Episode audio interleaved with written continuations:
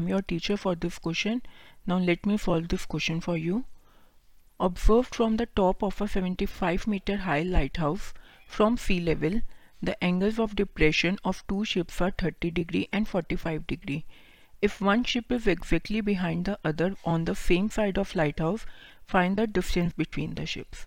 पहले हम इसे डायग्राम के थ्रू समझेंगे मान लीजिए बी हमारा ऑब्जर्वेशन पॉइंट है जो कि टॉप पे है लाइट हाउस के फुल लाइट हाउस कितना हो गया मेरा? 75 मीटर गिवन है ए बी अब एंगल ऑफ़ डिप्रेशन मेरे को गिवन है 30 degree and 45 degree alternate angles की प्रॉपर्टी यूज़ करके ये एंगल मेरा 30 डिग्री हो जाएगा और ये 45 डिग्री सी और डी जो है पोजीशन है मेरी दो शिप्स की जो कि एग्जैक्टली बिहाइंड है एक दूसरे के.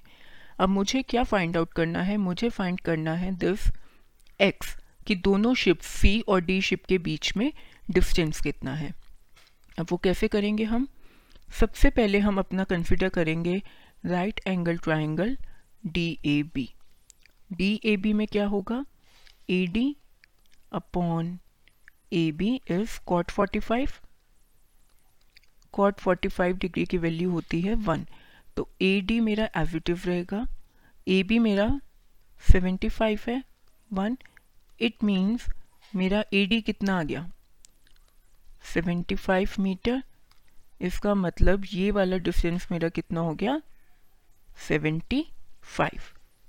अब दूसरे राइट एंगल ट्राइंगल पे आ जाएँगे।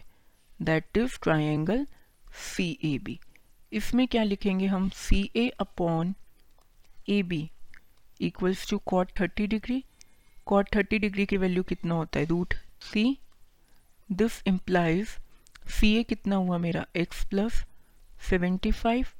A B हुआ मेरा seventy five equal to root three अब जब मैं इसे सिंप्लीफाई करूँगी तो मेरे पास एक्स कितना आ जाएगा?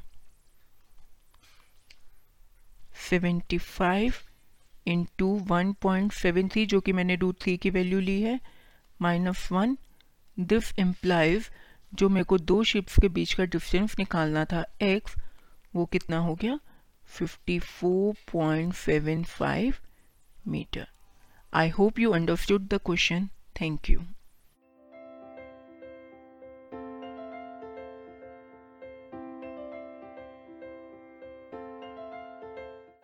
this podcast is brought you by Hubhopper and Shiksha Abhiyan अगर आपको ये पॉडकास्ट पसंद आया तो प्लीज़ लाइक शेयर और सब्सक्राइब करें और वीडियो क्लासेस के लिए शिक्षा अभियान के यूट्यूब चैनल पर जाएँ।